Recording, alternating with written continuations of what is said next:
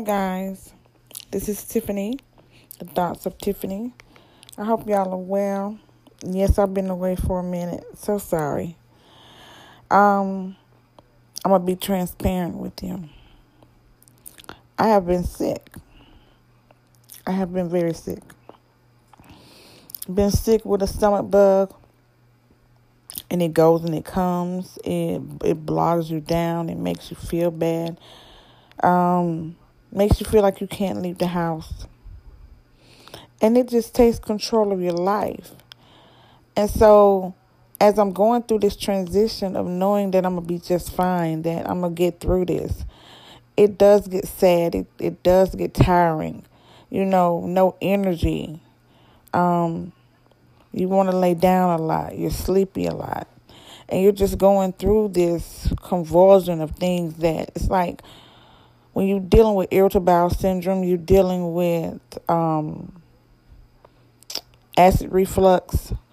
Some people have it worse than other people. Me, I have it worse than somebody else. And so, as a storyteller, as a writer, you know, I come to you as transparent as I can because it's a lot of people that deal with this. You can't eat certain things. You know, you, you can't eat and, and live your life like you want to because you're scared you're going to have the runs. You're scared you're going to have to go to the bathroom a lot. You're scared that if you're on the road, something's just going to happen. And you get bloated and your stomach hurts and your stomach cramps. And it's no fun eating bland food. It's no fun not being able to have ranch dressing on your salad or your cucumbers or your broccoli. It's no fun with this disease of irritable bowel syndrome, of acid reflux. Um, so that's what I'm dealing with. I'm dealing with this and it makes me angry, it makes me sad. It's like, Lord, you know why? Why do I have to deal with this? And I hear him say you're gonna be just fine.